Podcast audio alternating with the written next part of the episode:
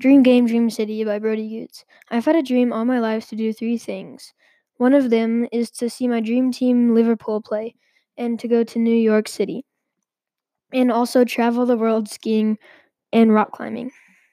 Our summer trip with our mom this year was to go to New York.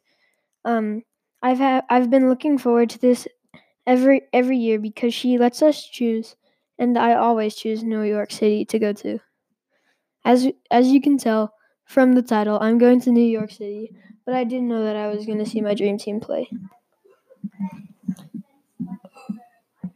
I was so excited when I heard that we were going to, watch them play in New York City. This was going to be so fun. We left Denver at around six o'clock in the morning. We had to wait a tad to get on the plane because there, because of because of how how much it was raining, and they said the runway was slippery. On the plane, I slept most of the time because it was really early in the morning when we left, and so I was tired. After a while, I woke up and and got bored, so I watched Secret Life of Pets 2, 2 on my iPad.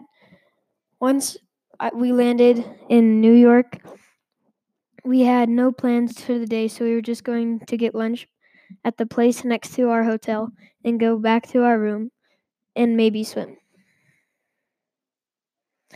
Uh, but that didn't happen instead. We got to, but that didn't happen. Instead, we got to see my dream team play Liverpool in Yankee Stadium.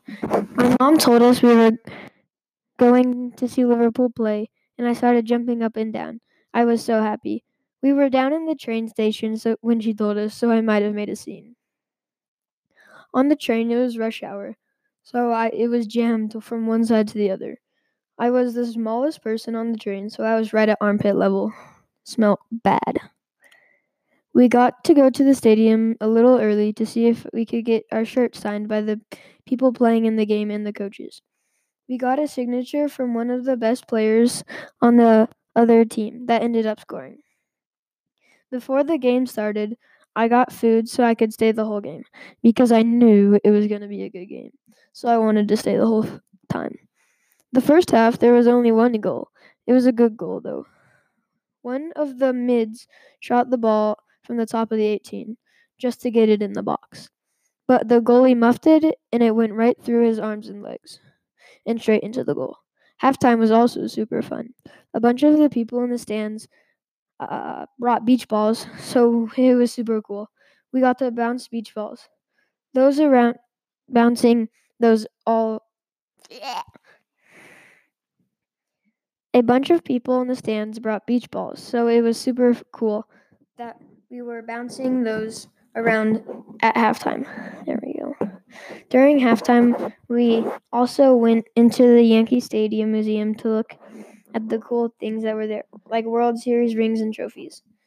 Second half was more exciting. They were they were moving the ball really good, and it was super fun. The first goal in the second half was an amazing shot. The striker had a breakaway, beat one of the defenders, and hit it upper 90. Everyone in the stadium went, Goal! The second goal was also a mistake by Liverpool. The goalie yelled for the ball, and the defender Liverpool kicked it away right to the other team, and they scored. The last goal was super funny. Two Liverpool guys were fighting for the ball, and one of the other team defenders kicked it right to the best shooter on Liverpool, and he shot and scored. At the end of the game, the score was 2 2. That was really disappointing because Liverpool just won their league. And now they lost to a no name team. But when we were walking back to get a cab, we were with a bunch of Liverpool fans. They were also screaming in a chant Liverpool, Liverpool, Liverpool. After the game, we got in a cab and went to our hotel to get dinner. The pizza I had might have been the best I've ever had, regarding the one in Italy, which I'm about to go to. And I already know that's going to be good. That is one of the best nights I've ever had.